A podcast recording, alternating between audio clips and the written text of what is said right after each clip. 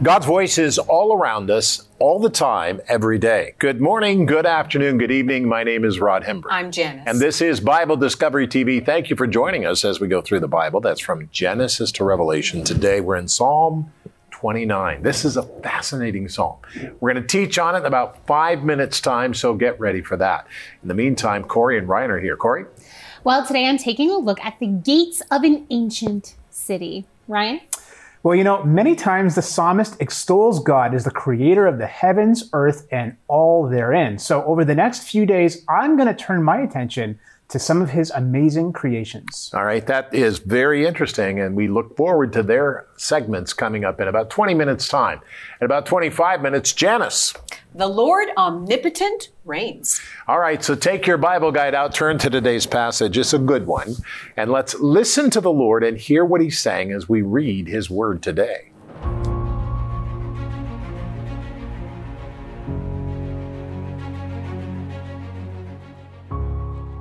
Psalm 29 Give unto the Lord, O you mighty ones, give unto the Lord glory and strength. Give unto the Lord the glory due to his name. Worship the Lord in the beauty of holiness. The voice of the Lord is over the waters. The God of glory thunders. The Lord is over many waters. The voice of the Lord is powerful. The voice of the Lord is full of majesty. The voice of the Lord breaks the cedars. Yes, the Lord splinters the cedars of Lebanon. He makes them also skip like a calf, Lebanon and Sirion like a young wild ox. The voice of the Lord divides the flames of fire. The voice of the Lord shakes the wilderness. The Lord shakes the wilderness of Kadesh. The voice of the Lord makes the deer give birth and strips the forests bare. And in his temple everyone says, Glory. The Lord sat enthroned at the flood, and the Lord sits as king forever. The Lord will give strength to his people. The Lord will bless his people with peace. Psalm 29.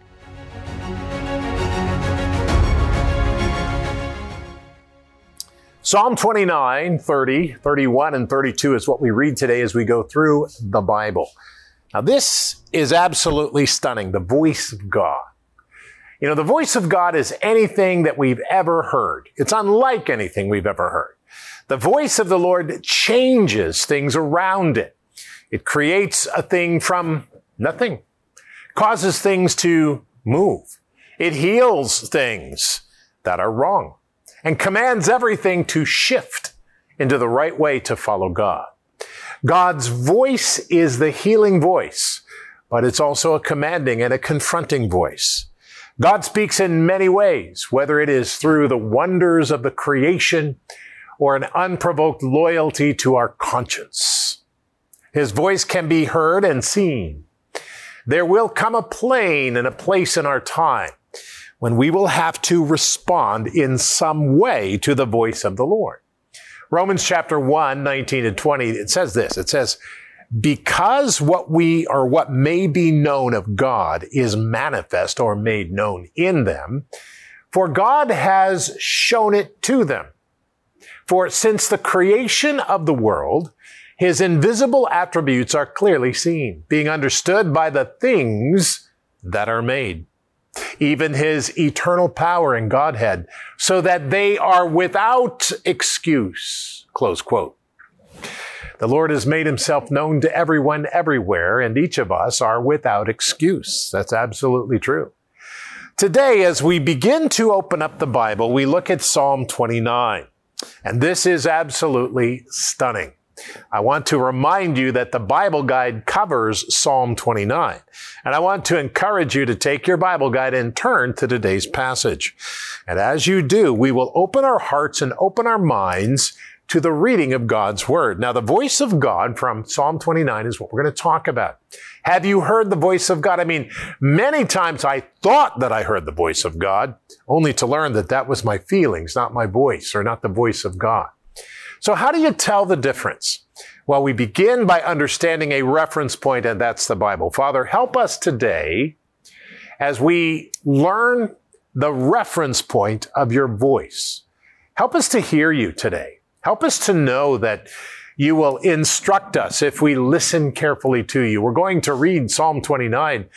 And I, I pray, Lord, that, that our hearts would be changed, they would be enlightened, and they would be motivated to listen to your voice, not all of these other voices in social media, all of these other voices on the internet, all of these voices on television, on radio, but help us to hear your voice, Lord, that your precious Holy Spirit will give us in the name of Jesus Christ. And we said together, Amen and amen. Now listen carefully.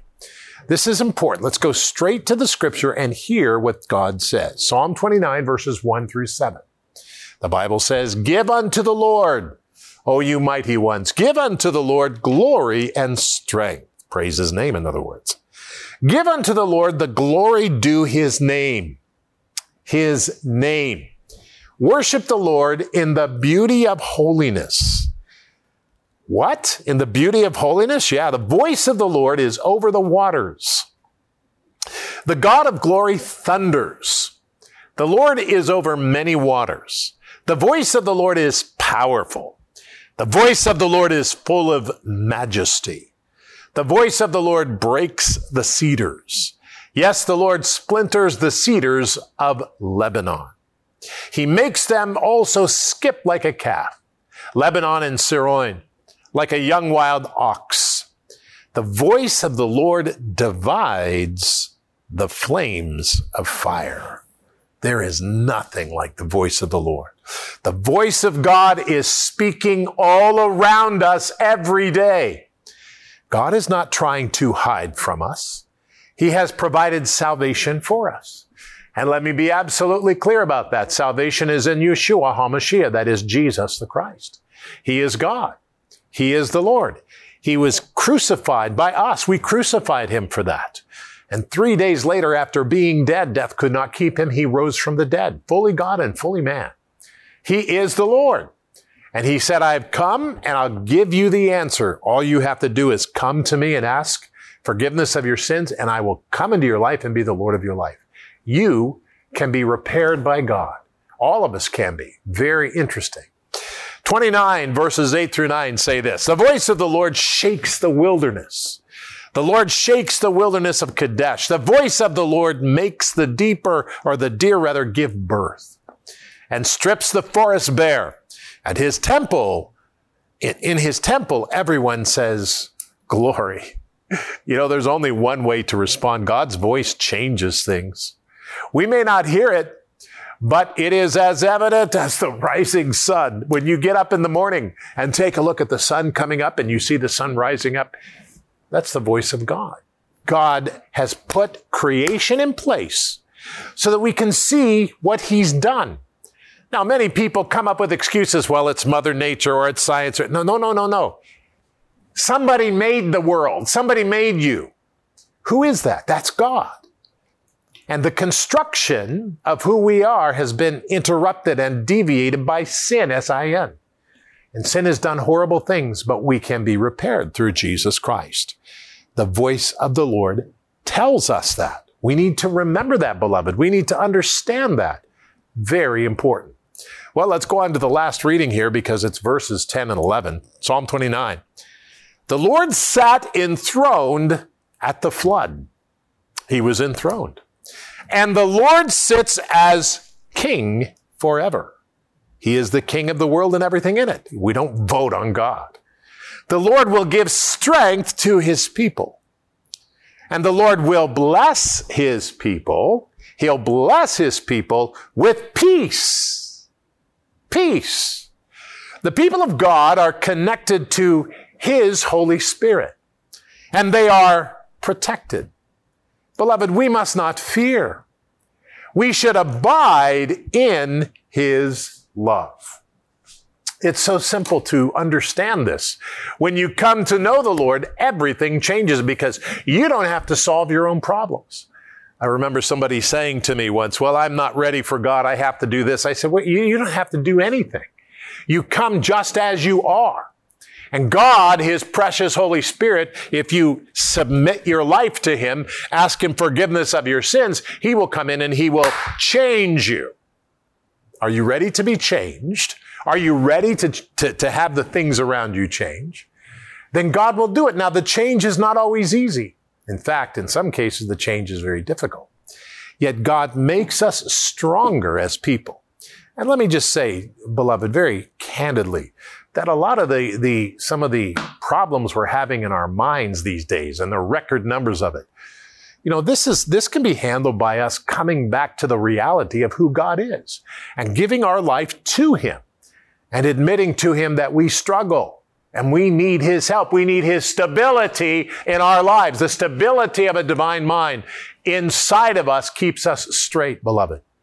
And so, Father, we pray today, and I pray for everyone who's listening to me right now, that the stability would come into their life and that they would understand that all they need to do is submit to you. And when they do that, things begin to change.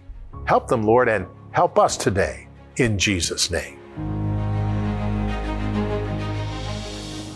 But a lie is when somebody tells you, I know how you'll be happy. You buy this hairspray and you're going to be happy. You smell like this flower, you're going to be happy. You take this drug, you're going to be happy. You buy this car, you're going to be happy. See, it all tells me I'm going to be happy. No, I'm not. That's not how this works. The truth is that I am not happy until I find the purpose of why I exist.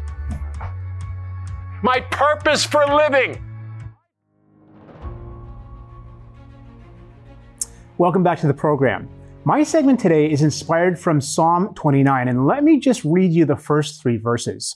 It says, Ascribe to the Lord, O mighty ones, ascribe to the Lord glory and strength.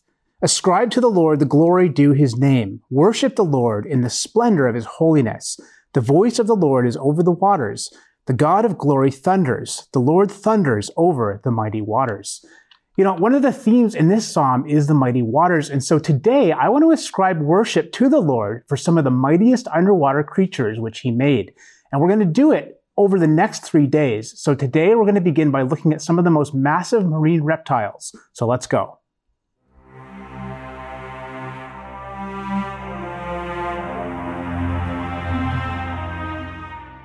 When most think of the biggest and baddest predator that ever lived, Images of the mighty Tyrannosaurus rex no doubt come to mind. However, this title may belong to another creature entirely, a creature of the sea. Discovered in the 1920s in Queensland, Australia, Kronosaurus, a marine reptile that is now almost certainly extinct, has been called the terror of the seas. A most fitting title since this particular plesiosaur could grow to lengths of more than 30 feet and weigh between 8 and 10 tons. Kronosaurus also had a huge skull with powerful jaws that combined the biting power of killer whales and crocodiles. Its back teeth were designed to crush even the toughest of shells. Yet there is another marine reptile which could also be considered the biggest and baddest predator that ever lived. Originally discovered in Europe in 1873, Liopleurodon, like Kronosaurus, was also a plesiosaur. While there are debates over just how massive Liopleurodon was, fairly complete skeletons of the creature indicate that it was approximately 30 to 40 feet long, with a weight of up to 10 tons. However, there are tantalizing hints from scraps of bone that suggest that Liopleurodon could have been much, much larger. However, as Dr. Carl Whelan points out, even at the most modest conservative estimates, Liopleurodon was a powerful colossus of a carnivore. Its enormous 10 foot mouth was packed with very sharp teeth, which were twice as long as those of T Rex it would have been capable of making a meal out of some of the larger sharks. Other marine reptiles, such as Mosasaurus, Shonisaurus, and Styxosaurus, though probably not as fast and terrible, were similar in size or even larger than Kronosaurus and Liopleurodon. In fact, Mosasaurus has been called the marine equivalent to Tyrannosaurus rex, only much bigger. Based on their bones, some of them appear to have been up to 50 feet in length. If this is accurate, then this would make Mosasaurus the largest predatory carnivore the world has ever known. Shonisaurus, a type of ichthyosaur, was also massive, reaching lengths of 50 feet or more and weights of up to 40 tons. Its skull alone was about 10 feet long. Styxosaurus, a name meaning Hell River reptile, was a type of elasmosaur and could reach lengths of up to 40 feet and weigh up to 10 tons. A most interesting feature of this marine reptile is its long neck. Indeed, its neck comprised about half of its entire body length. Interesting to note is that all of these creatures were reptiles and not fish, which meant that they would have had to regularly come to the surface for air. It is notable then that there have been several reports and stories from sailors who have observed long and sinewy sea serpents. Perhaps then some of these creatures are still with us today. The size and scale of these creatures really is incredible. It actually seems like science fiction, but it's real. Suddenly, some of the stories we've heard about large sea monsters don't sound so crazy after all. Hoaxes aside, we know from the fossils that these animals did in fact exist. Maybe some even still do today. And this wouldn't be the first time that an animal thought to be long dead shows up alive. Our God, the God of the Bible, is truly awesome and more than worthy of our worship and praise. Tomorrow we'll look at even more of these amazing monsters of the deep. One of the things that's absolutely amazing to me is the creatures that we discover underneath the waters because we don't, it's not like we don't see it every day. And they have discovered some amazing things, as your pieces talk about, mm. in the depths of the water. That's right. They're still discovering creatures from time to time uh, because they're getting the ability to go deeper and deeper. And uh, it's just amazing. I mean, some of these animals down there, they glow in the dark and their, their, yeah. their blood glows. It's a whole it's new awesome. world. Yeah. I, and, you know, and it's incredible. And uh, so it's amazing. Now, the question is, what was it like at the beginning before sin crept into the world? And you look at the creativity of that, and it's absolutely stunning. Mm. Very good, Ryan. Good piece. Corey? All right, well, today I want to take a look at ancient gates. And we've talked about ancient gates before, gates of the city, uh, but I want to take a look at them again today because we're in the book of Psalms, and so many of these Psalms would have been performed in Jerusalem, not just in the temple and on the Temple Mount, but at the gates of the Temple Mount. It had a whole uh, walled structure as well, and also at the gates of Jerusalem. Uh, so let's take a look at gates and their functions to make sense of why this would have happened. City gates in the biblical world had many functions. And if you look closely, all of the functions known from history are demonstrated in the Bible. First, we need to understand the layout of city gates. They weren't just oversized doorways. A lot of planning went into their construction, as their most obvious function was defense. They were a natural weak point in the city wall that had to be fortified. Double gates were often employed to solve this problem. There would be an outer gate, a courtyard, and then an inner gate.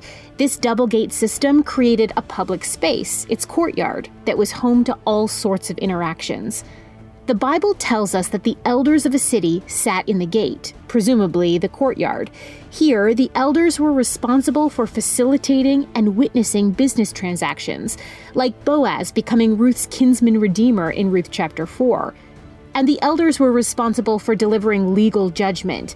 In Deuteronomy, we learn how people accused of crimes would be brought before the elders at the gates, and that if the death penalty was given, it was done right there. This is no doubt one of the reasons that Deuteronomy also admonishes the Israelites to write the laws of God on their gates, keeping those elders on target. Public messages could also be delivered at the gate, and 2 Kings 7 tells us that flour and barley were either sold here or their prices were determined here. Interestingly, archaeology has revealed large public buildings close to city gate complexes. These are sometimes interpreted as stables, but may actually be public storerooms where goods could be purchased. Once Israel appointed a king over themselves, he too had a special spot at the city gate. King David has an interesting history with city gates. What may have been his most humiliating moment happened at one. He faked a severe mental breakdown to escape a powerful enemy. He survived, though, which leads to another unfortunate event later in his life. His son Absalom had launched rebellion against him, initiated by stopping people on their way to Jerusalem's gate to receive David's judgment. David reluctantly launched a counterattack after full war was declared. The Bible is really specific in detail here. David stands by the gate while his entire military walks out to battle, then sits in his seat in the gate, waiting. When he receives the news of Absalom's death, he's overcome and leaves the gate to cry.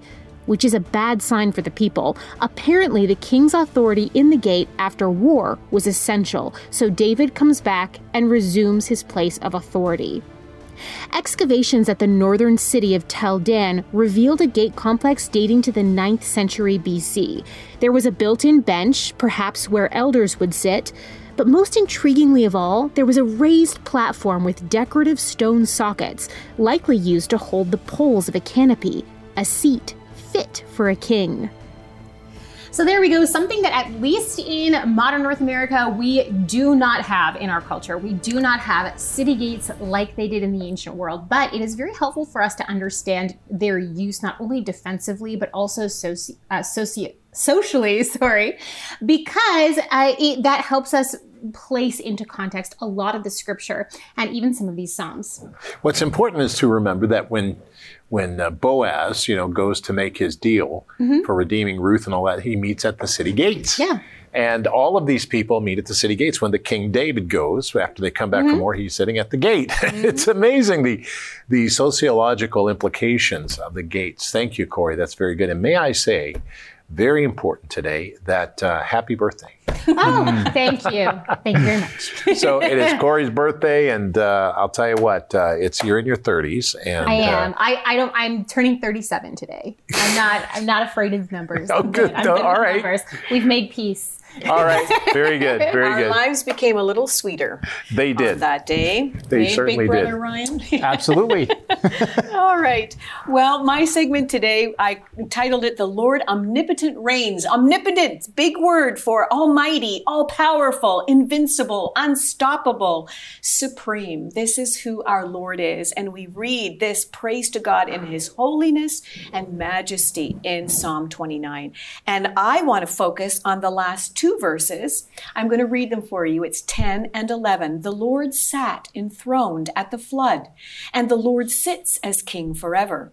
The Lord will give strength to his people. The Lord will bless his people with peace. Now, the writer of Psalm 29, we're, we're talking about David, was referring to the worldwide flood.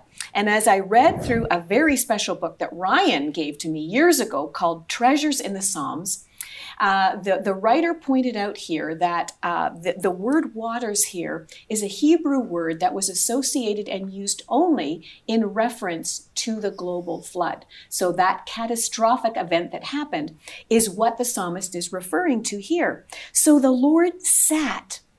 This word sat now, in the King James Version, it would be sitteth, but in this New King James, it's sat. So, this word used, the Hebrew word used here in verse 10, literally means to sit still.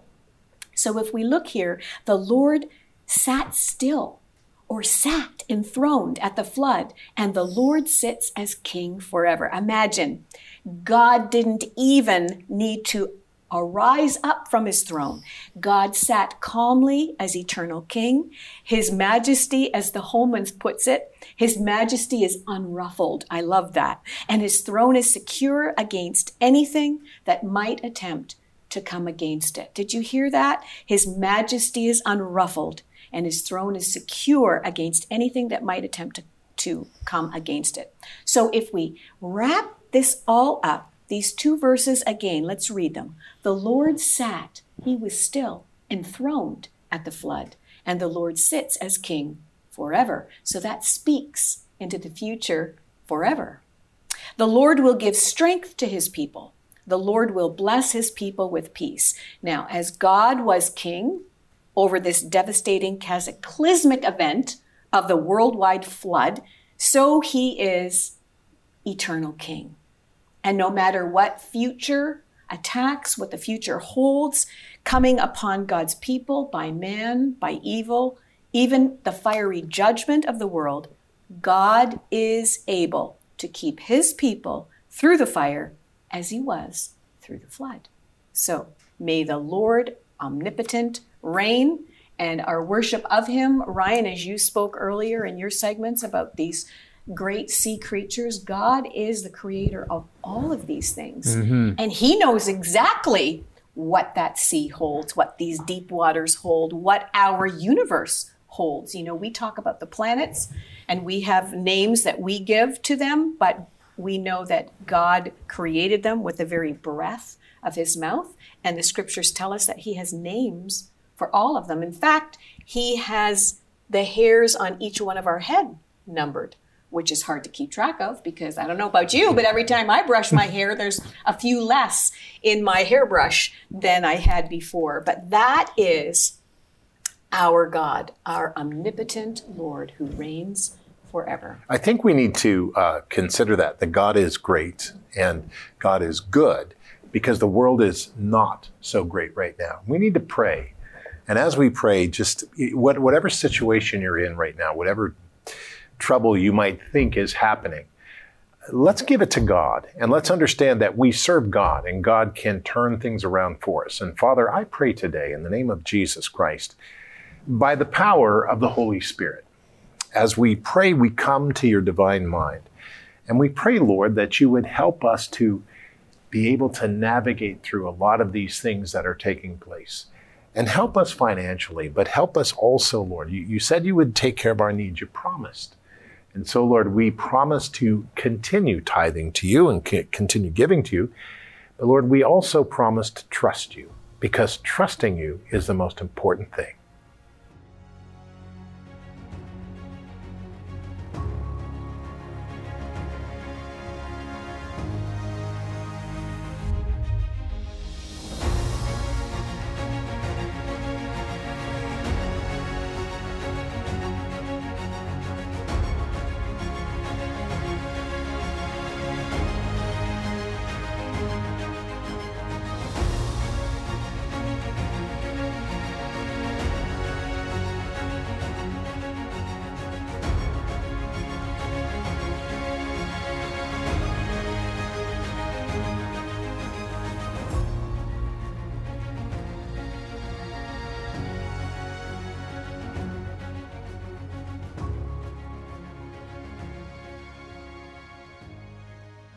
I want to let you know about Roku channel. Uh, if you have a Roku box, go and search for BD Family and Friends. BD Family and Friends. We have a 24 7 streaming channel, and all of our programs are there. And you can stay in touch with us on the internet on a regular basis on your TV set. Now, today, let's pray. Lord, we pray today. I need to learn to trust you. Help me to trust you as I give my life to you today and hear your word.